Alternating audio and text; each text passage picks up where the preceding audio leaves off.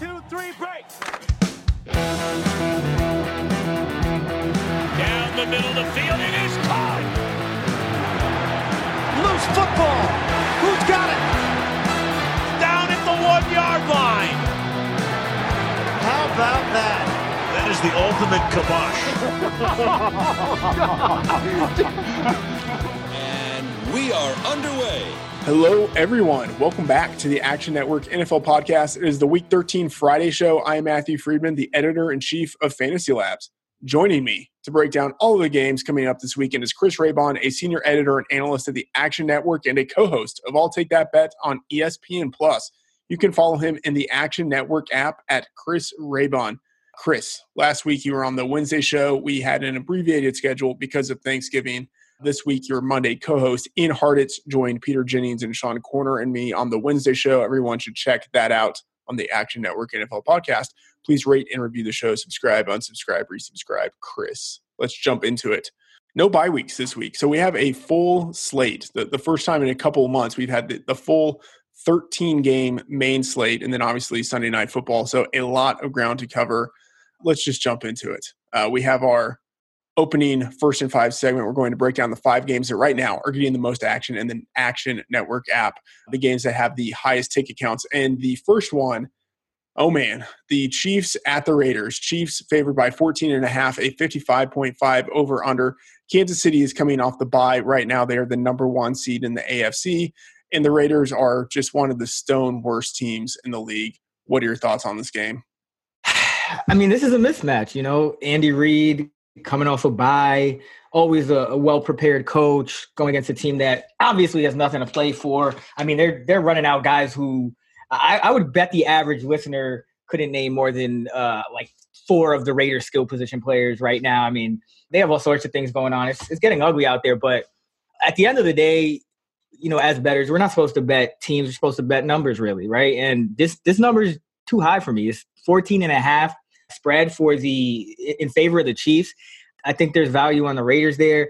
I think you bet the Raiders if you bet this game at all. If you look at home underdogs of seven or more points late in the season, so that's like just December, January, 63 and 44 with four pushes against the spread. That's 58.9% since 03. And if you're betting against teams with a like a 80% win percentage or more, so like really good teams that the public likes, 123, 95, and 2 against the spread in these spots. So this is just a classic case of where you have to kind of fade your biases, I think, about the two teams that play because, you know, more than anyone, I love Patrick Mahomes and I love the Chiefs, but, um, and I dislike the Raiders, but I think in this spot, you have to go with the value and take Oakland.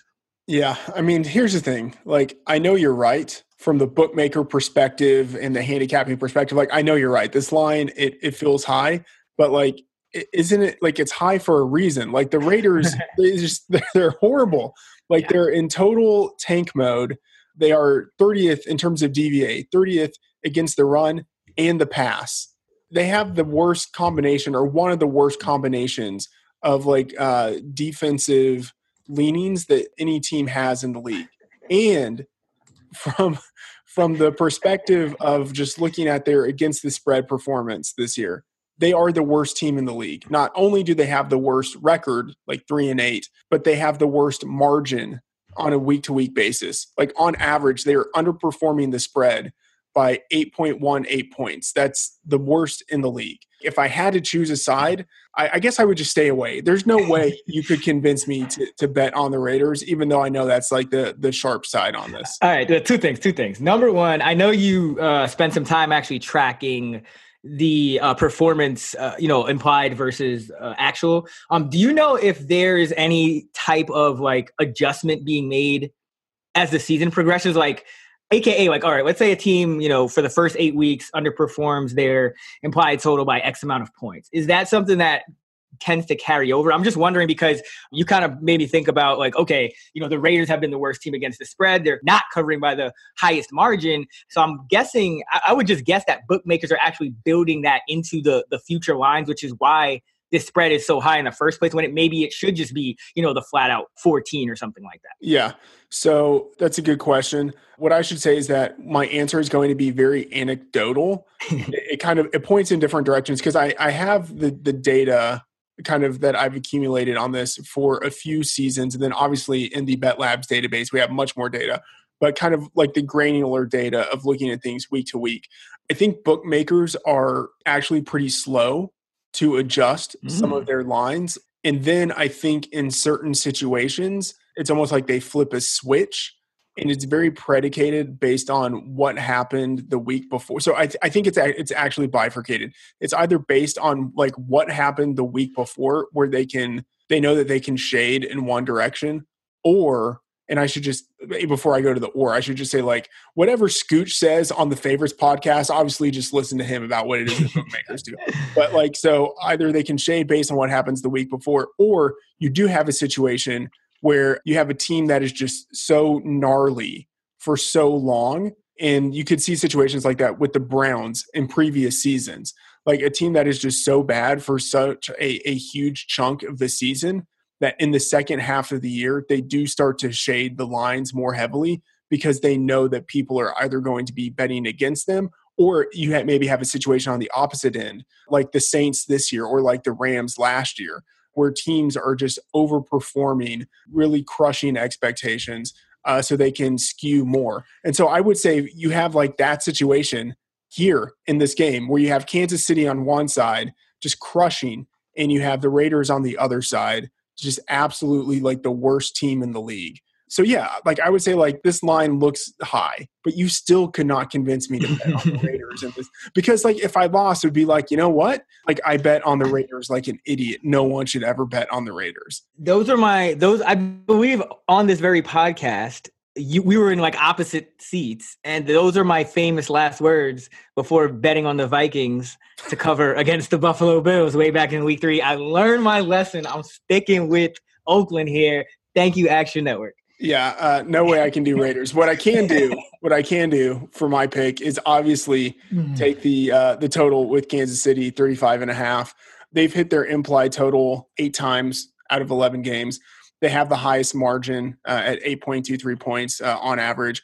And then you have on the other side of that, the Raiders, uh, one of the worst teams in the league at allowing teams to hit their implied total. So I feel comfortable with that. To play devil's advocate real quick, you think the Raiders are absolutely the stone cold worst team in the league? Or or you, you you consider the Arizona Cardinals in that category as well? Yeah, that's a good question. I think I think they suck about equally. I'm not okay. I'm not gonna try to split that um because that, you know Adam, but. I'm just saying, you know, the Oakland Raiders did beat the Arizona Cardinals, who did cover against the Kansas City Chiefs. Yeah, I mean, that's the, all that's I think I think the Raiders and the Cardinals are are pretty much tied for for the worst team. Oh, it's gonna be uh, terrible. Okay, let's let, us move this. Let's move gonna, the. They're not going to score, are they? They're no. not going to score a point. Uh, okay. the Colts at the Jags. Colts favored by four, a 47 point over under. The Colts have won five games in a row, and the Jags are just going in the opposite direction. They've lost seven in a row. They've fired their offensive coordinator, and they've demoted franchise quarterback Blake Bortles to the second string. I mean, really, what do you have to say about this game? I mean, you know what's crazy is like, you know, I was one of those people. I didn't, I didn't hate Blake Bortles as much as like the average person. I was like, okay, you know, Jacksonville kind of built this roster that it like de-emphasized the quarterback at like the perfect time, which was 2017, and that time has passed very quickly now. Passing numbers are at an all-time high. Uh, the best teams have good quarterbacks, but in terms of this game, no contrarian, uh, no contrarian strategy here for me like the Colts, this number. I think the number should be even higher, but they, of course, you know they're on the road. Andrew Luck sometimes turns the ball over along with his, you know, three touchdown passes that we can come to expect from him every game. But I really worry here in this one about the Jaguars' red zone offense because they rank 24th in red zone offense coming into this game. And that was after a three game stretch these last three weeks with Leonard Fournette back when he's by himself single handedly scored five touchdowns for them in the red zone. So Leonard Fournette goes five of five or five of whatever he goes, and yet they're still ranked 24th in the red zone. And they're facing a Colts team that is top 10 in red zone defense. So it's like, how does this team score points? Because those five touchdowns from Fournette accounted for more than a quarter of their season total on offense of touchdowns. Period. They only have 19 offensive touchdowns this year. Five were scored in the last three games by Fournette. And then the, like you have Cody Kessler, who you know weak arm guy. You have your most, probably your most explosive player, or one of your top two guys, uh, Keelan Cole, not even a full time player anymore. Uh, you got Carlos Hyde, who long run of 11 yards since he came to the team, long run of 22 for the season on well over 100 carries between the Jags and the and the Browns. So it's like if they can't score in their red zone and they can't generate explosive plays or they don't have the personnel in this game to really generate explosive plays, I just I don't see how the Jags are scoring. So, I, you know, I, I, think the Colts just win this game. I don't know where the total falls if the Colts put up a ton of points or not. I don't. I'm not. I don't feel as confident about that, but I feel good about the Colts with a pretty good margin of victory here. Yeah, I agree. And one thing that I think also factors into this, Jalen Ramsey on Wednesday, he didn't practice at all. Still waiting to see what happened on Thursday, but uh, I don't believe he practiced on Thursday either. Did you see that Ringer article? I think it was where they went through every uh every like thing he said about quarterbacks who he's actually faced this year, and it was like he's like one in ten in terms of like essentially eating crow. Yeah. Like every quarterback he dissed, the team either lost to or he got he had a bad game or gave up a touchdown or something like that. So good. Yeah, I'm. I mean, I'm right there with you. Everything you said, I agree with.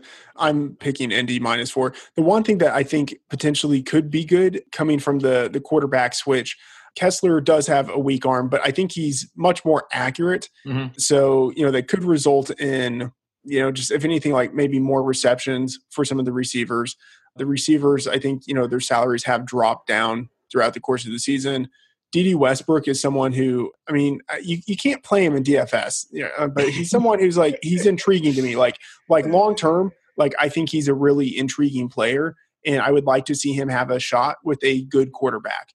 So, you know, I don't know if Kessler's that guy, but uh, like I feel confident that Blake Bortles isn't. So we might as well see what someone else can do. And, you know, maybe at some point things can work out for some of those receivers there.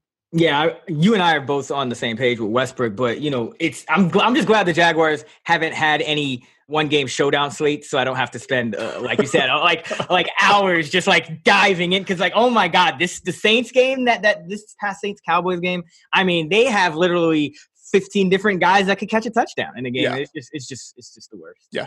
Uh, when Zach Line scores two touchdowns, everyone is going to be so I, I, wrote him up. I wrote him yeah. up. He, yeah. He's mentioned. He's in there. Yeah, you've got leaving any stone unturned. Yeah. Yeah. Exactly. Uh, okay, next game, the Rams at the Lions. I mean, we have a lot. This is it's a really intriguing slate. A lot of road favorites in this slate. Rams favored by ten, a fifty-five point over under. The Rams are coming off the bye. The Lions have lost four of their last five games. Man, what what are you doing with this game? I mean, I feel like this is just a carbon copy of the, the Raiders and yeah. uh, and Chiefs game, and even down to like you know, I think it was two years ago. Like a lot of people know me only as that guy that was like all in on Todd Gurley after he had like two yards of carry or something like that. Yeah. So like this is like a carbon copy of these teams from every aspect of it for me. And again, you know, love the Rams, love Sean McVay, and you know, I think on this pod I've bet against the Lions a few times in, since Golden Tate. Just a completely different offense. Just like the whole complexion of the offense changed. And it, this, this is with Golladay generally balling out out like you know like Golladay is the real deal. And now no Marvin Jones. Right, and that that really hurts because you need that another deep threat to now open things up for Golladay and to give Stafford at least some semblance of space because Golden Tate just kind of created that space for himself, and then Tate plus Marvin Jones was just it just stretched the defense uh, so much more. You know, Stafford don't like that he's just had to uh, kind of hold the ball waiting for guys to get open a lot longer or kind of resort to this overly dink and dunk style where it's not really efficient at all. It's just like an Eli Manning thing. So don't like it, but we have seen Detroit kind of stick close with a couple of teams. I believe it was the Seattle Seahawks who they they stuck close with recently. Yeah. yeah. So we've seen we've seen Detroit kind of hang in there. You know, Matt Patricia having a rough first go at it, kind of figured that would happen with some of the talent he had on that defensive side of the ball, I don't think it was a complete team yet. But again, this is another spot where you know I got this line at ten point five, so I think that was obviously you know a little a little better because you can actually win the bet if they win by 10. But I think you still, I think 10 is still the play. I, I think if it goes under 10, uh, I wouldn't feel as comfortable taking Detroit. But I think at, at 10, I'm still going with these home dogs. You know, so home dogs of seven or more points late in the season are 63, 44, and 4 against the spread. Um, and then when you the same same trends from before, when you have these teams with a with a eight percent or more winning percentage, December on, you know, betting against them 123, 95, and 2 since 2003. So again, trends on your side. Market loves these uh loves these darlings like the Saints, the Rams, the Chiefs. This is the time when you embrace the contrarian strategy to the fullest and you take your chances with these underdogs. Yeah, this is the same version of the conversation we had earlier. Yeah, I can't yeah. like I can't bet on Detroit. You know, like I know this is the sharp side, but uh, I just I can't bet on that team. But I'm I also don't want to bet on the Rams to cover. Like for two things. One, they haven't been good in terms of market expectations, like against the spread this year. They've been a very mediocre team. They're, they're four, five, and two. You know, yeah. like I, I don't I don't want to back them right now. But I do feel pretty confident in their ability to score points. So obviously I'm going to I'm going to take the over on their team total 32 and a half. The thing is that even with Damon Harrison now manning the middle of that defensive line, they've gotten better at stopping opposing running attacks, but that hasn't really translated into stopping opponents from scoring points right? Yeah. opposing teams are still scoring points on them because their pass defense is terrible. Right. so, so I think, you know, I, I, think regardless of whether it's like, oh, you know, they're going to be able to stop Todd Gurley, like one, I don't know if they will. Two, I don't know if that even matters. Uh, I think the Rams will still be able to score points. Like since McVay joined the Rams, so since last season, they've been better than any other team in the league at hitting their implied point total. So I, I trust them to be able to do that. They do that I believe, over 75% of the time. So that's for me. That's the the easy bet to make, especially because I don't trust that uh, Detroit defense. How, how, like how much weight do you put on? Like I don't have the numbers in front of me, but from what I remember, Detroit is playing in some really low scoring games where they're just kind of mucking the whole game up. Um, how much do you think that factors into this game? With the Rams? Do you think the Rams are going to be able to just kind of go run up and down the field and it's going to be more of a fast paced game, or do you think Detroit is going to be able to kind of slow it down? Because I could totally see like a 28 to 10. Yeah, I, th- I think that could happen. If it's 28 to 10, I still kind of like have faith that like the Rams can still get like one more touchdown out of that. Like, so even if Detroit slows it down a little bit, even if the Rams get one less possession than they might in, in a faster paced game, I still would rather, if I had to pick a bet on this game, I would still go with them scoring points mm-hmm. as opposed to like Detroit scoring enough to cover or the Rams scoring enough to cover. And then I just kind of don't even want to take a side on the like the game total because I could see like Detroit really screwing that up either way. You know what I mean? like, so I just, I kind of want to try to stay as far away from Detroit in the equation of thinking about this as possible. It's, it's crazy how quickly I feel like the, the narrative or the opinion, whatever you want to call it, kind of changed on, on Matthew Stafford. Cause I feel like, you know, coming, he was always thought of as this kind of like, okay, he's never really had the defense, but he has a lot of talent. He's kind of this really good quarterback. We just need to get him on a good team with a good coaching staff, and and he'll be a good quarterback. And it's like now everyone kind of looks at Matthew Stafford like, ah, this guy, it's Matthew Stafford. The the Golden Tate absence is very noticeable. I mean, yeah. All right, next game Ravens at Falcons. Falcons favored by one and a half, a 48 point over under. The Ravens have won two straight games and Lamar Jackson starts. The Falcons have lost three in a row. And actually, this game opened amazingly. The Falcons is two and a half point dogs, and that very quickly got bet to the other side. Chris, what are your thoughts on this game?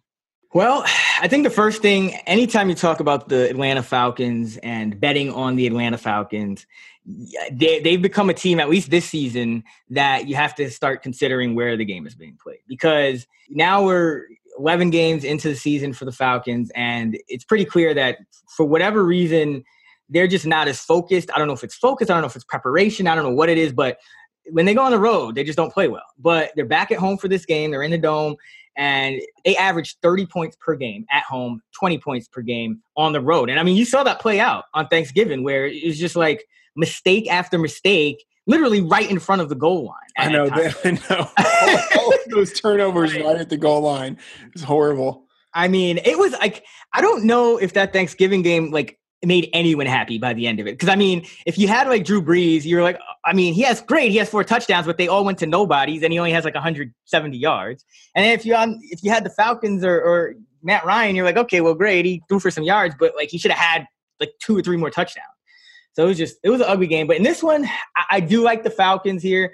You know, another line that I got at a much better uh, price. I, I actually got this, I think, once at plus one and then another time at a pick 'em for Atlanta. So now, you know, a little bit of the value has been bet out of it, but you know, I still think they are the better team. I think with the home field advantage, I'd still feel comfortable going to, you know, at this 1.5 number. Probably wouldn't go much higher than two. But I, I think the key is just Atlanta can score points at home. They play a lot better. 30 point per game team at home. I'm just not convinced that this Lamar Jackson offense, as good as it, as successful as it has been, I guess I'll say, if they get in a hole early in the game, if, if Atlanta is up 14 to nothing or, or 21 to seven or something like that, which is very possible, I'm not convinced that they can kind of throw their way back in the game. And I'm not convinced that, you know, it's going to be quite as effective for them to just run the ball at that point in the game because then, it, you know, it's, it's, it's a lot easier to defend. That's what worries me about this uh, offense. What do you think about like, you know, like let's say Lamar gets in a hole. What do you think about like Baltimore's ability, I guess, to dig themselves out of it? Yeah, that's a good question. I mean, I think it could happen. I think part of Lamar's problem as a rookie quarterback, um, well, there are a couple things, but one, instead of looking to check down when the like the first pass isn't there, he's looking to run. But he's so he's kind of like looking deep or looking to run. And I think like that inclination, like that is conducive maybe to being able to come back from behind because hmm. either like they might get a long touchdown, like he he might be fine kind of airing it out, or he might be in a situation where he's able to pick up like pretty significant chunks of yardage with his legs. So like maybe he could get them back. It's just a question of not so much can he score the points because I think maybe they could. It's just I don't know if their defense on the road would be able to get the necessary stops for them to make significant ground in coming back. You know what I mean? But like I, am with you on on this. I'm going with Atlanta, and I I bet this like you. I bet this at, at a better number, but I'm still comfortable at this number. I feel better about the possibility, and I should say I think it's a probability of Atlanta scoring 28 points or more relative to the possibility of uh, the Ravens scoring 26 points. I think Atlanta has a really good chance of getting to 28 points. I don't think the Ravens have all that good of a chance of getting to 26 points. So like I feel I feel pretty decent about the one and a half here. Absolutely. And I think that but I think that just goes back into the fact that if you have two good running teams, that usually inflate like correlates with a higher uh, total. Like, but only to a point where it's like at, there's a time when these these running plays become not conducive to keeping up with the other team. So yeah, I'm I'm totally with you. Yeah. All right. Final game here. Vikings at Patriots. Patriots favored by five and a half, a 49.5 over under. The Vikings are fighting for a playoff spot. The Pats are fighting for a bye week in the playoffs. What are your thoughts on this game?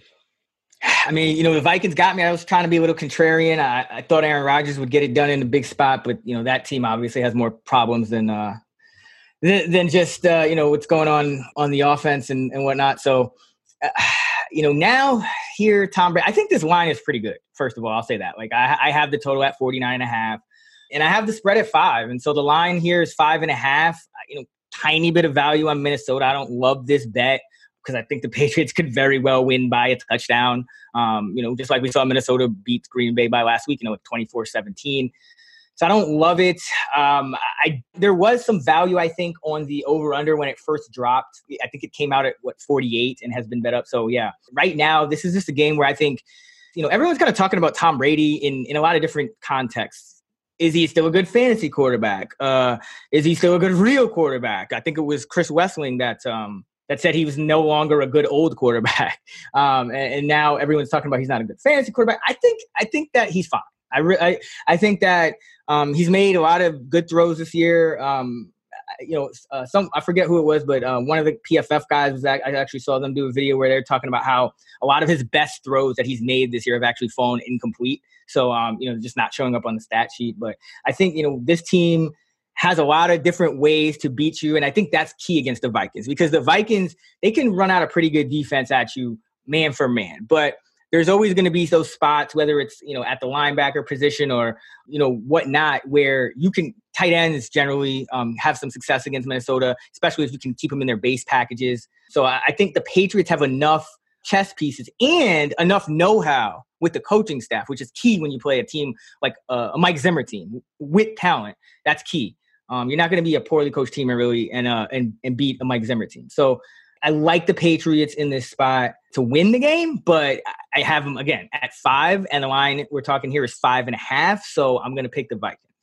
Yeah, I, I agree with you in that this is, I'd say, like really thin edges either way, kind of regardless of how you're betting this. Um, these lines feel pretty good to me. So, like, in terms of like real betting, like I'm I'm staying away from this game unless there's some pretty significant line movement. Um, but for the, the purposes of this conversation, if I had to lean away, I would take the under 49 and a half. And it's more of just like a gut feeling, you know, informed, I guess, a little bit by some data. But, you know, uh, as you mentioned, the Vikings, they are good on defense. Uh, and I think they have a defense that is good at different levels. So I think they can combat enough of what the Patriots look to do. And I think they will probably try to slow the game down to take the ball away from Brady. And then, you know, over the last half decade, Brady, even when he's been at home, hasn't been nearly as good in the second half of the season as he has been in the first half of the season.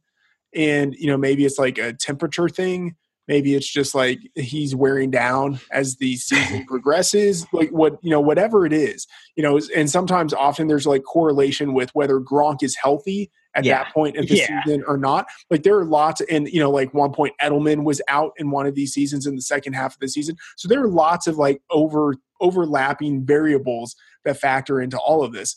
But I mean, it, it is something with Brady. He's just not quite as good in the second half of seasons. I, I would actually push back and say I- I would venture to to guess that a lot of it is due to Gronk consistently having you know uh, getting hurt and then missing like the second part of seasons more than not more than the first, and also Edelman doing it like one or two times as well. Like I would think that accounts. I would say that accounts for like a good percentage if you like you looked at the R squared or whatever of that. Like I don't think there's like a a Brady Brady's just like wearing down repeatedly season after season. I mean, look at his performances in the playoffs and the Super Bowls. I mean, for good, like he threw for 500 yards last last playoff game we saw him in. Like I don't think he's slowing down. I think I think it's just the Patriots have had problems staying healthy with their best players, which is why, you know, in this one, I think, you know, I was on board with kind of the total being bet up a little bit because I actually did have it at, at 49 5. And that's that is not where it came out on. So like I like I do get you with the gut feel because I think I think Minnesota's a really good third down defense. They're very, they're really good at situational defense. Period. And anytime you have a, a situ a good two good teams, and then you have uh, one of them is good in situational defense, regression is likely. And so that the other team that you're used to scoring a lot of points, the Patriots, may not. And so I- I do get it from that angle. Um, but I don't think like there's a, a, a Brady just like something happens to him in the second half of the season. Like I, I, I can't I can't get behind that one. All right, I'm, I'm going to do a study on this. I'm going to look at the numbers a little bit more. I, I think you're going to be marginally Okay. wrong, not not Okay. not hugely wrong, but you're, I think you're going to be a little bit wrong. Next pod, next pod, we'll uh, we'll, we'll discuss. Okay. Now I have extra work to do.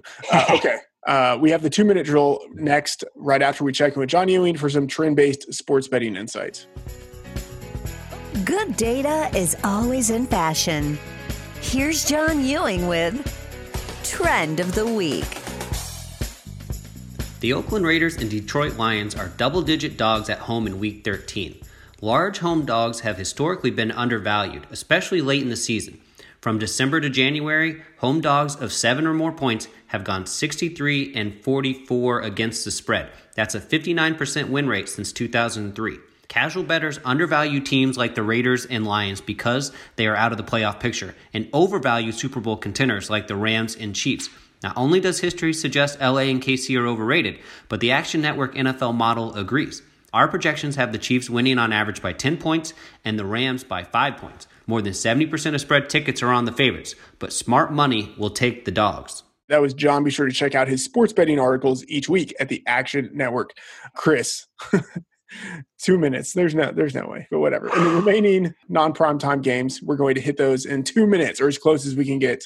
Falcons two minutes. You know, like like the, the Right. Falcons Thanksgiving version of two minutes. Right, exactly. Okay, here we go. The Browns at the Texans. Texans favored by six, a 47.5 over under. The Browns have won two straight games for the first time in forever, and the Texans are riding the flukiest of eight game winning streaks. Uh, that's a whole other question. I'm not even going to get into right now with the Texans because you know I like me some Texans. I was trying to bait you. Yeah. But but no. Um. So Deshaun Watson. I got a couple of things here. Deshaun Watson has not thrown uh, more than 25 passes in the last six games. That is absurd. Yeah. It's probably smart. This is worrisome. You know, he's been at that 25 or under mark in terms of pass attempts in these last six games, and yet he's taken 23 sacks, not 3.9 a game. That would be the league lead. And so, like, all this like reduced passing volume hasn't actually done what they were trying to do, which is decrease the sacks. That is a little concerning. The offensive line still can be an issue at times. Um, but just remember that for fantasy DFS, when you're projecting these guys, Hopkins, their, their targets, like if they're really going to throw 25 passes a game, 30% of that for a guy like Hopkins is still seven targets. So that's that's not a lot of targets. And on the other side, Houston has been a smash spot for tight ends all year long, 29th in DVOA against the position. Uh, David Njoku, a plus 4.3 opponent rating on DraftKings. That's opponent plus minus in the Fantasy Labs model. That is a top three mark on the slate among tight ends. 49ers at Seahawks. Seahawks favored by 10, a 46 point over under. The Seahawks have won two straight. The 49ers are one of the worst teams in the league and playing a third string quarterback as they travel to Seattle for Richard Sherman's homecoming hashtag revenge game. Yeah, so uh, one of the uh, good folks on Twitter actually asked me about this one, and I had already had the nugget in here. So the question was essentially, you know, why you were very high on David Moore these last couple of weeks. Why are you lower on him this week? And it was simply because where David Moore lines up, he he lines up uh, sixty three percent of the time across from where Richard Sherman will be. Yeah, and not only that, but this day and age, most receivers are moving around a lot. So that 63% of all the receivers on the slate um, is actually the third highest in terms of being in one position on the outside. So uh, th- this is kind of a, a situation where he's not liable to move around a lot, so he probably is going to get caught up in Sherman. And Sherman has been targeted at the lowest rate in the league this year among cornerbacks with any kind of significant playing time. So just not a good spot for him. Totally agree. One thing I would push back a little bit, maybe they actually want to target uh, Sherman a little bit. Just maybe. And David Moore, he might be the type of guy to be able to win that. Like Sherman did allow uh, six receptions on mm-hmm. six targets last week for like 101 yards, 89 of those yards uh, going to Mike Evans. So, right. but I mean, maybe Mike Evans is so much better than and you know I love me some David Moore, uh, cheap air yards. But I mean, like Mike, like you throw to Mike Evans on anyone because he's just big and like he just he's open when he's covered. Like I, I mean, I could see it, but I think if you if you want to attack Sherm, if what I would do, I would go Tyler Lockett because I think he'd have trouble with that kind of receiver. Yeah, uh, I mean David Moore obviously isn't as big as Richard Sherman, but like he yeah. he has that big body type of style. Um, all right, Panthers at Buccaneers. Panthers favored by three and a half, a 54.5 over under. The Panthers have lost three straight. The Bucs have lost four or five. A rematch of the Panthers 42-28 victory in week nine. Yeah, so there's a couple things. Wind could be an issue in this game. Uh, forecasts for over uh, 10 miles per hour in terms of wind, which generally drives games toward the under. You also have an interesting one. This is the second game of division. So between weeks 9 and 16, divisional unders 50 points or higher. Um, this is something you guys can check out on the Action Network betting guides as well, uh, nuggets like this one. But between weeks 9 and 16, divisional unders of 50 or higher have gone 41, 18, and 1 since 03 and covered by nearly five points. So uh, th- this, you know, still going to be a lot of scoring, even if you subtract five points, but could be a game that's a little lower scoring than people might actually think. The Broncos at the Bengals. Broncos favored by one and a half, a 45 point over under. Uh, the over under has moved up three points. The Broncos have won two straight games against playoff teams. The Bengals are starting a backup quarterback in Jeff Driskel. Yeah, so this is not just any backup quarterback. This is uh, this is Jeff Driskel. He's a pretty interesting backup quarterback. Uh, you know, he's a guy who he can he can run a little bit. He can move a little bit. He's you know he's got two touchdowns on the ground already this season. So I think he's a guy that if you're looking for kind of a contrarian DFS play, he's not the worst guy in the world. Yeah, and I said uh, Broncos favored by one and a half. That was way off. It yeah, was, it's by favored by five. Right. Uh, yeah. Okay. Yeah. Next game, uh, Bill. I, ne- I need to fire uh, my producer. That was you know, whoever put these notes together did a really crappy uh, job. Yeah, all the way, every like on a weekly basis. Whoever's doing the notes and the outline just freaking sucks, yeah, man. Totally mailing it in. Uh, okay. Uh, Bills at Dolphins. Dolphins favored by four, a 40 point over under. The spread opened at uh, negative seven. The Dolphins have lost two straight games, but are still fighting for a playoff spot. The Bills have won two straight. I'll give you two nuggets. The first nugget is that I sat here blankly staring at the screen for a long time before coming up with a nugget. Yeah, what do you say about this game, really? like, um, so you know, the interesting thing, I guess, you know, from a fantasy perspective and, and whatnot, is that you know, Ryan Tannehill's back, and you know, so he, he's played six games, and in those six games, Kenny Stills has a 40% air yard share. He's got 500 air yards. No one else on the team has more than 200. The number two and number three guys, Albert Wilson and Jakeem Grant, will not be suiting up this weekend. Danny Amendola, the number four guy, also doesn't look good. So there's just a lot of air yards kind of left over. One of these guys is going to get Tre'Davious White in coverage. They move Kenny Stills around pretty equally. So he's about 33, 33, 33% to all three, you know, left right slot.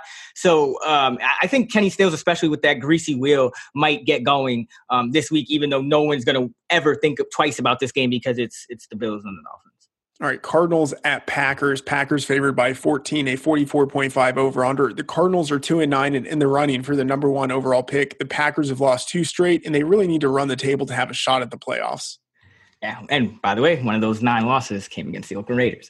Uh, Aaron Jones, 79% of the snaps and 43 of the last 48 backfield carries over the last three games. When I did my rankings model this week, Aaron Jones is the number five running back, and I was very, I was, I was kind of taken aback, and you know, there was like really no tinker I could do to kind of like knock him down. Like he's just, he's just up there for me this week. Um, I think the only concern really is that they blow him out. Also, David Bakhtiari, the tackle for the Packers, uh, he is banged up, might not play. He's the number two tackle in the league, according to Pro Football Focus. Also, number one in pass blocking, number 20 in run blocking. So, this could be a situation where they actually lean on the run more. And I, I am actually kind of leaning toward the under in this game if anyone out there is curious. Man, this next game, Jets at Titans. Titans favored by eight, a 40.5 over under. The spread has dropped from 10 and a half. These are two teams really no one cares about. I mean, I give credit to the Titans. They actually made that Monday Monday night, right? Yeah, Monday night game pretty interesting. I mean, I think Mariota was like 16 of his first 16 or something like that. Yeah. Um, but, I, but it's 2018. Eli Manning goes 17 for 18, so I guess that's not really a big deal. But it, for this one, Mariota, if you if you're you know in DFS, I think he might. You know, people are going to consider him as a, a value, and I think he he is definitely in play. But one thing to consider, Mariota tends to do well in situations where he needs to score points and come back. When he's been a favorite of more than a field goal, he actually has a negative 2.3 plus minus, and that's despite a 66% consistency rating. So that essentially means it's all floor and no upside. Yeah, pretty unenticing. Okay, last game here. Bears at Giants. The Bears favored by four, a 44.5 over under. Trubisky is out for the Bears, who have won five straight. The Giants are riding the Eli Manning train to nowhere. Yeah, I, I think because of that, people probably aren't going to look at this game in DFS either. But Odell Beckham is actually priced below 8K on DraftKings, and there's been five times in his career where he's been priced in the 7,000. So I didn't want to just look at under 8K because that would obviously be his rookie years, and then you know it would just kind of throw things off. So in the 7,000s, he's been priced there five times, and he has hit value in four of those times, 80% of the time plus 5.9 plus minus and 23.4 DraftKings points per game in those games. So really good case for him uh, as a as a tournament play this week. All right, coming up is our third and long segment on lineup building and slate strategy.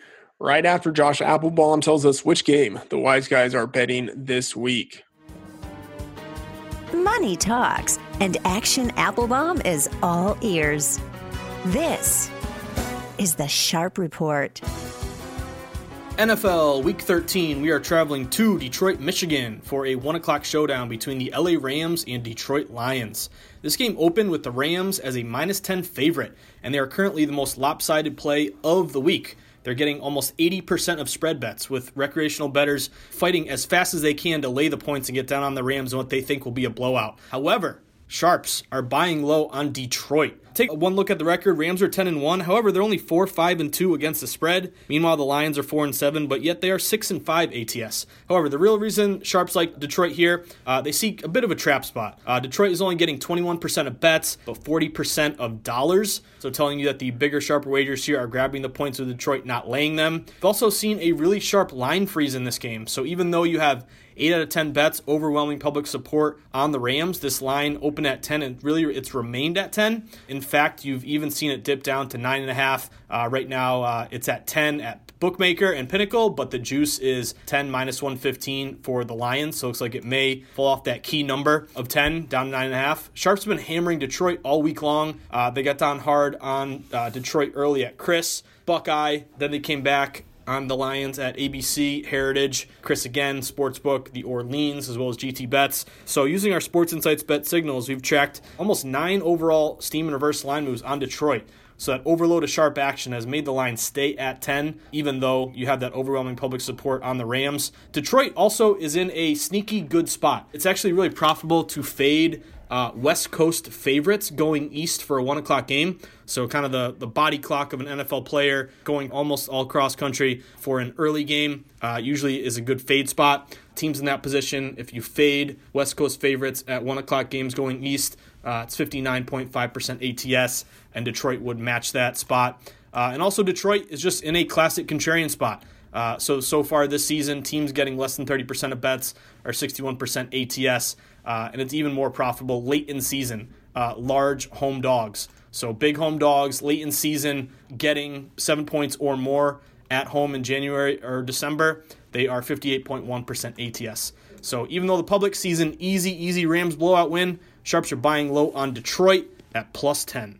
Right, that was Josh. Be sure to check out his article, The Sharp Report, on the Action Network. Chris, let's dig into the Fantasy Labs models. Uh, let's look at the ownership projections in there, obviously provided by Adam Levitan. And let's think about who out of these guys we might want to roster, who we might want to pivot away from. Let's start at the quarterback position. Two quarterbacks, high projection totals uh, in terms of ownership. Cam Newton, Jameis Winston playing against each other in that game. Uh, you mentioned there were potential wind concerns uh, and also second game uh, against each other this year.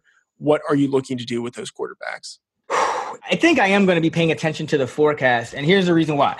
If you sort by projected ownership in our models at quarterback, you know you have you have Newton, Winston, Jackson, Mahomes. All three of them, besides Jackson, have a projected plus minus of at least five point four.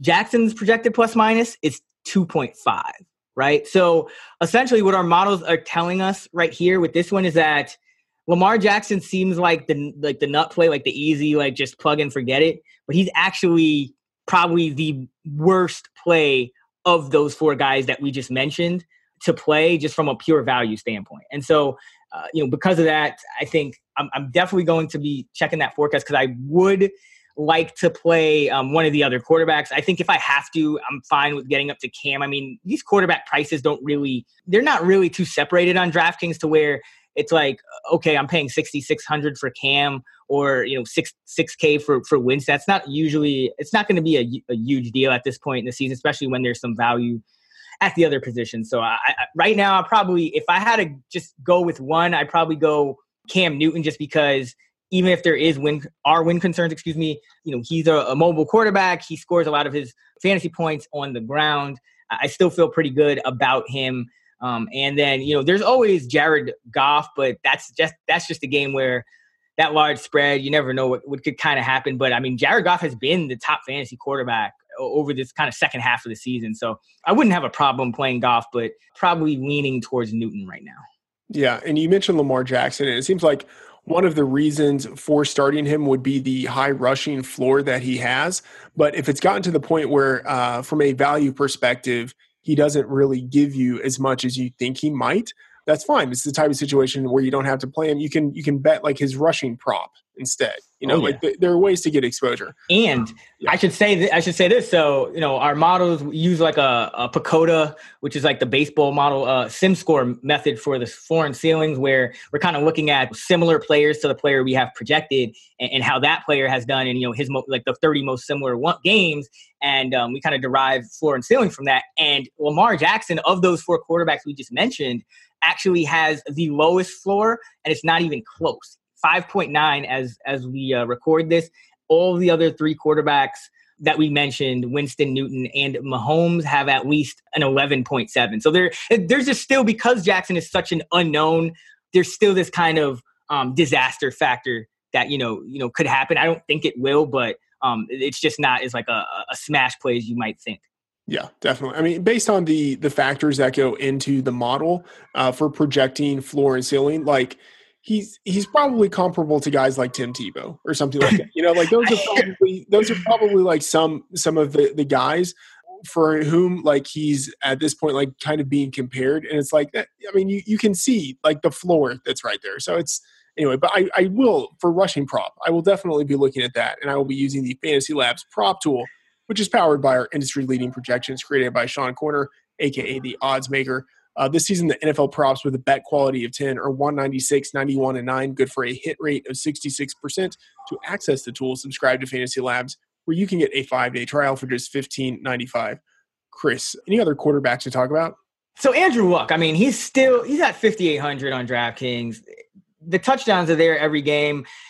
People probably won't be too enthused about playing him because it's the Jacksonville Jaguars who do have a good defense, but you know, I think you keep riding Andrew Luck in this spot. Um, you know, especially if you're getting low ownership and a, I mean, he's cheaper than Lamar Jackson for goodness sakes.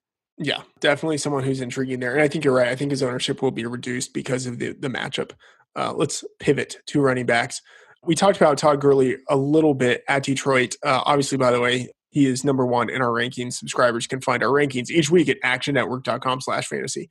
Thoughts on how to approach Gurley? I think it's for most people, they're going to be rostering either Gurley or Christian McCaffrey or Kareem Hunt. How are you approaching those three?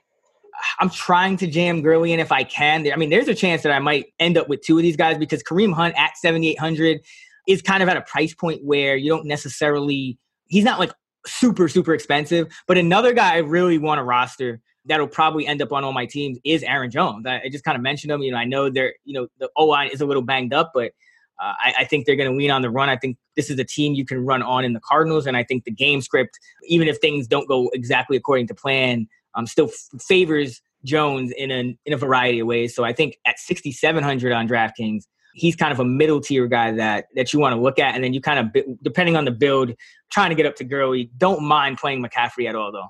Yeah, I'm with you. Obviously, for Jones, a big home favorite and going against a Cardinals team that, I mean, maybe their defense isn't actually like the worst in the league against the run, but just mm. because they've been in games where they're behind, other teams can just run against them at will. So they've allowed, if not the most fantasy points in the league, to opposing running backs, like a top three mark to opposing backfields. So uh, they definitely are vulnerable there. And Aaron Jones is someone who's intriguing. Two other guys who are probably, at least right now, uh, looking like they could be on significant numbers of lineups. Carlos Hyde and Philip Lindsay, both on the cheaper side. How are you approaching those two?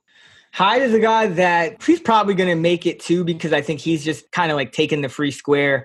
Um, we don't know exactly how the backfield will break down between Hyde and TJ Yeldon in Leonard Fournette's absence, but I think you know Hyde is kind of a, for better or worse, a, a one for one replacement for Fournette to where you kind of slide him in that role and you continue doing what you were doing with TJ Yeldon, which is you know utilizing him in the passing game. Now we have a new quarterback, so there are kind of a lot of moving pieces and there are game script concerns here, but when you're talking about a guy, a running back with 17 to 20 touch upside, goal line carry upside for 3,300, I think you you just take that especially in cash games and tournaments. Obviously, you're trying yeah. to hit the, the, top three highest scoring uh, or top two running backs on the slate, if you know, if at all possible. And so you're obviously going to be pivoting there. I think that that favors Lindsay a lot more. It favors guys in the middle tier a lot more, guys like Aaron Jones and and those guys over, you know, jamming in a McCaffrey or or a Hunt or somebody like that in the high end. Always think that the, the middle tier plays are where the leverage is in tournaments. But just for a cash game, I think you're fine with with going with Carlos Hyde if you need him. Okay. Let's go to wide receiver. One guy who is near the top of our projections, if actually not at the top of our projections for ownership, Corey Davis, uh, going against the New York Jets. Uh, obviously, he has that Monday Night Football discount, uh, and that his salary came out before the the uh, the Titans played on Monday Night Football. How are you approaching him? So this kind of goes relates to what we just talked about with Mariota, where uh, Corey Davis caught a long touchdown last week. I believe the play was a very high air yard play as well. And that's just a situation that it might not happen against the Jets. So I'm a little bit wary of it with Davis just because this could just be one of those normal Titans games where nothing much happens at all for either team. And that, like, most of Davis's big games have come in situations where, you know, not that they were necessarily trailing, but against better kind of offensive teams that you at least need to be a little bit aggressive against uh, in terms of the Patriots and the Dallas Cowboys. Whereas I don't know how to feel about the Jets. So I'm a little wary about it, but I don't hate it because at the end of the day, you know, you still follow the, the targets and the air yards. And Corey Davis has been right around 30% all year in terms of you know target share and, and, and air yard share for the Tennessee Titans because they really don't have any anywhere else to go with the football. So I don't hate it, but I'm he's not a guy that I'm trying to land on if I can help it.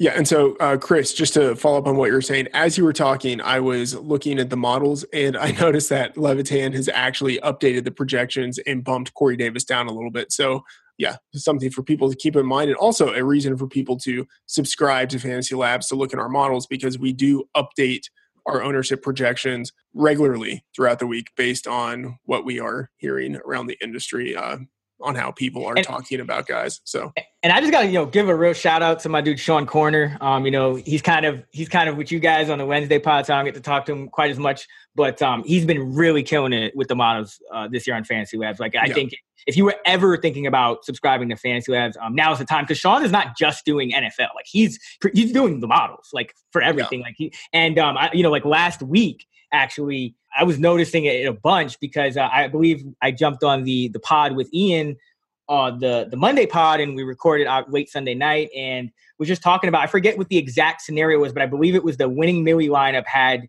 whatever whoever the two chalk running backs were was it like uh, Barkley and somebody else? Of all the top running backs like our models literally had the exact right order of of which running back you should fade and play and it worked out exactly like that. And then um, i wrote about on the with the showdown slate with the houston monday tennessee monday night game how i thought it was interesting that on fanduel like our models essentially said hey play deshaun watson over deandre hopkins and that's something like you don't necessarily because you know Watson has actually had the lower floor this year. Hopkins has been the more consistent guy, and sure enough, there it goes again. You know, Watson is the play. So um, just kind of nailing like the the the one v one decisions that you have to make with a lot of accuracy. So shouts to Sean and and yeah, definitely check out those models at Labs. Okay, one guy who has moved up in uh, our models, Kenny Golladay, uh, obviously playing in that game, uh, high scoring game uh, in Detroit on the other side of which you have Brandin Cooks and Robert Woods. All three of those guys now have high ownership projections in the models. What are your thoughts on Golladay and then on the duo of Rams wide receivers? I would much rather play both of the Rams receivers before Golladay, only because, especially with Cooper Kupp out, we have seen just on a consistent basis these guys put up put up numbers and put up floors um, even if they don't hit a ceiling, they're putting up a floor. Whereas Golladay has kind of been like hit or miss. Like he's usually hit, but he has missed a little bit more. Uh, and and against a, a, team where he's like again talked about it earlier, he's the only guy. And anytime you're the only guy, you have a defense that has not been good, but a defense that can get pressure.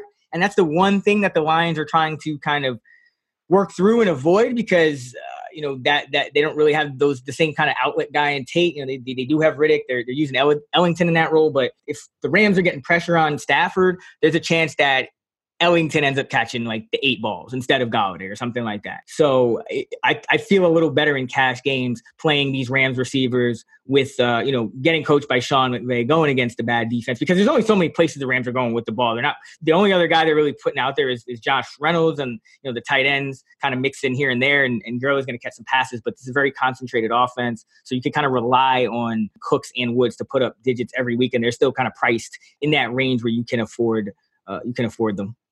Okay. Uh, one more wide receiver we are projecting for high ownership. DJ Moore going against Tampa Bay.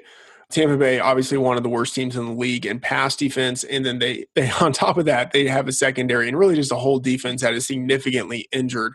And DJ Moore, especially over the last two weeks, is really starting to come into his own, flashing a lot of the potential that you know made him a first round draft pick in the first place. What are you doing with him? He's another one where I don't feel quite as confident playing him. The models kind of bear that out as well. Of all the players projected for double digit ownership or 13 to 16% or more in ownership, Moore and Stefon Diggs are the only two out of the uh, seven guys at wide receiver who don't have a projected plus minus of at least 3.3 points. So he's down at 1.7, um, just not quite as good of a value. And then you look at the ownership, and it's the second highest ownership projection right now. Obviously, that will you know continue to be updated as the the weekend progresses. But what essentially what the models are telling you is kind of what I, I, I my gut feel is, as, as well, which is that just not really a lot of leverage there to playing him. Kind of one of those chalk plays that we feel good about, but we can't really be too confident in. We, you know, we have a pretty small sample uh, as far as you know his career in this league, and you know I think he could very well have a big game, but he could also have another one of those games like he had against Pittsburgh, where he had five targets and four catches for 20 yards. So um, he's a guy I'll probably try to get off of as well, just for because he's not really a, a slam dunk value to where you need to uh, you need to jam him in or, or make sure you have him. Yeah, wide range of outcomes, yeah. a really low floor. Uh, let's talk about tight ends. There are three guys who are really catching my eye here. Travis Kelce against Oakland. Oakland, one of the worst teams in the league in pass defense against tight ends. Eric Ebron going against Jacksonville. You know, a good spot for him in that now it seems uh, obviously injury concerns with him, so we need to check that. A good situation with him in that Jack Doyle is now out. So Eric Ebron should be getting a lot of the tight end work there. Uh, and Luck is a quarterback who historically has favored his tight ends.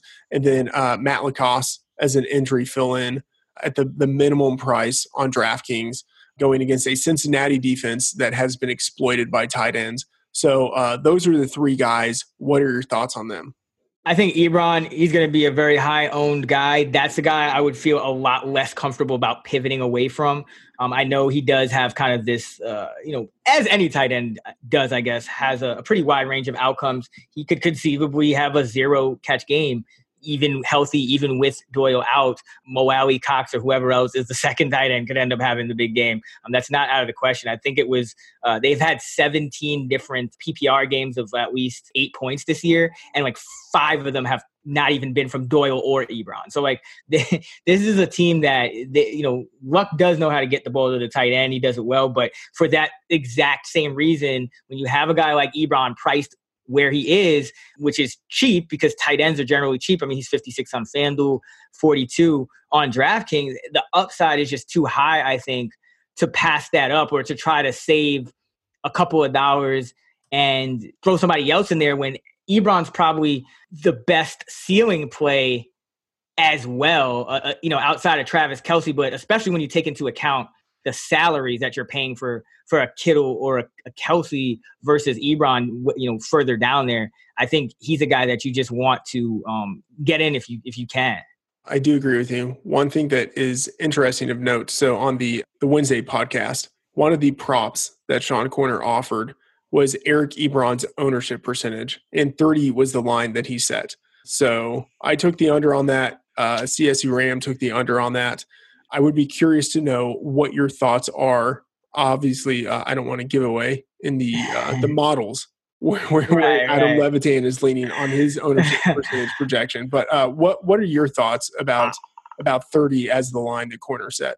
You know, of course, being Sean, it's it's a good line. Uh, I I would probably go over because I think what you tend to see in these tournaments is uh, when there is a kind of a chalk tight end, ownership does flock to them, and the thing about it is though you you've been able to if you look at the winning Millie lineups and whatnot, and uh, you know you listen to the the Monday pod where me and Ian break it down. A lot of times you you get away with that chalk tight end, even if he doesn't completely smash, because it's just so hard to kind of number one like be perfect about the tight end and still like nail the other eight picks in your lineup. And since the tight end is like the cheapest, like them or the defense is usually where you can get away with not being as perfect. You usually want to nail those seven, like, you know, the quarterback, the running backs, and the wide receivers. So I'm fine with Ebron either way. I think there's definitely some pivot opportunities if you're talking about tournaments. I mean, you have David Njoku in, in that spot. Like I mentioned against Houston, they've been giving up production all year to tight end. You still have Cameron Brate going against Carolina, who's also been extremely vulnerable to the tight end position, and that and there's there's more where that came from. So um, there, there's definitely options, but I, I, don't mind the high ownership for Ebron here. All right. We are going to close out the show with our fourth and goal segment, previewing Sunday Night Football. But first, let's kick it to Ian Hartitz, who runs through the key Week 13 coverage situations. The press, the jam, and the five yard bump. Ian Hartitz brings you Dance of the Divas. There are 10 key shadow matchups between wide receivers and cornerbacks for Week 13. Mike Evans and DeSean Jackson will face off with James Bradberry and Donte Jackson for the Panthers.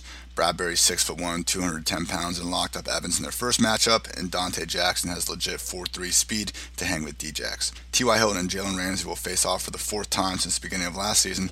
Ramsey's basically won their first three battles, but he's dealing with a knee injury. Tyler Boyd and Chris Harris will see plenty of each other in the Bengals and Broncos matchup. AJ Green's potential return from a toe injury could impact this a little bit, but either way, both Boyd and Harris spend most of their time in the slot. DeAndre Hopkins and Denzel Ward should see plenty of each other in Texans versus Browns. The Browns have mixed up their number one wide receiver coverages this season, and while Hopkins can win any matchup, I just worry about his upside in the Texans' new local run first offense. Brandin Cooks should see plenty of Darius Slay in the Lions Rams game. Slay's a legit 4'3, 40 guy capable of hanging with Cooks, but indoor Brandin Cooks has averaged more receptions, yards, and touchdowns compared to outdoor. Davante Adams should be shadowed by Patrick Peterson on the outside, but Adams should be able to escape in the slot for plenty of reps. And I mean, he scored a touchdown and or gained 100 plus yards in 25 of 34 games with Aaron Rodgers since 2016. Josh Gordon will see Xavier Rhodes on the outside if Rhodes can suit up through his hamstring injury. I like Rhodes to win the matchup if he's healthy, considering Gordon joins Kelvin Benjamin and Allen Robinson as the only receivers averaging fewer than two yards of separation per target.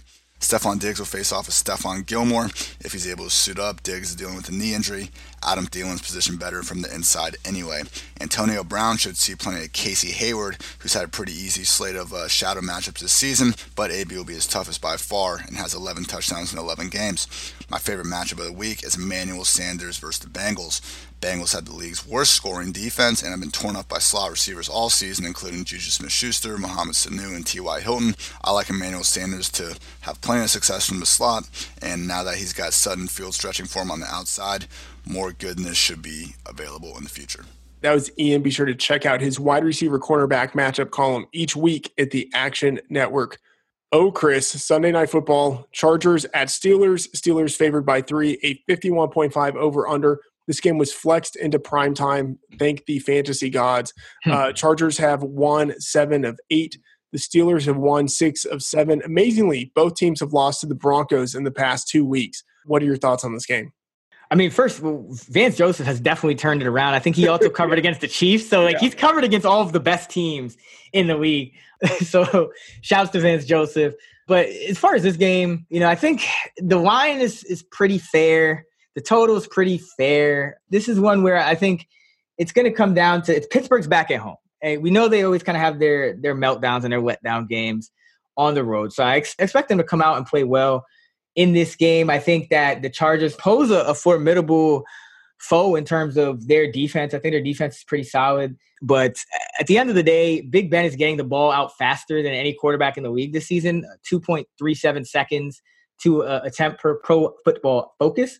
And so I think that whatever kind of uh, you know pass rush situations the Chargers can kind of uh, throw at them or even on the back end, because the Chargers also have some good corners. They can cover pretty well. But, you know, Ben Roethlisberger has some pretty good receivers. And when you talk about Juju and, of course, Antonio Brown. So I am leaning Pittsburgh minus three here, but I think this is a pretty good line. Uh, but I'll, I'll bet on the the home team when they're a team like the Steelers who tends to, to show up best at home. I'm with you there. If I were going to take a side, I would do Pitt, even though they're you know they're laying the three points.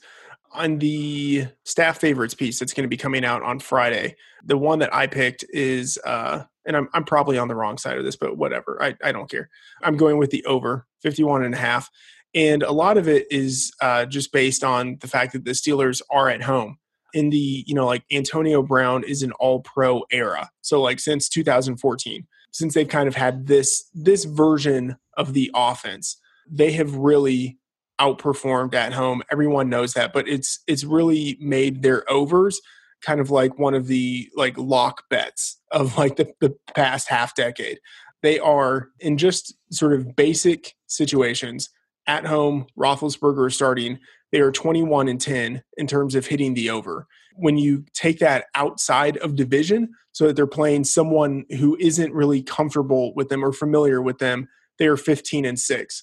Uh, that's a, a 38.5% uh, ROI if you're looking at the Bet Labs tools. So it's not to say that that is something that you just sort of lock in, but I think that this is a situation where the Steelers are highly motivated.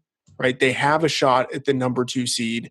They just got embarrassed last week. They need to regroup. Uh, you have the Chargers who are in a similar situation, really looking to make the push to make the playoffs. Both teams looking to score points.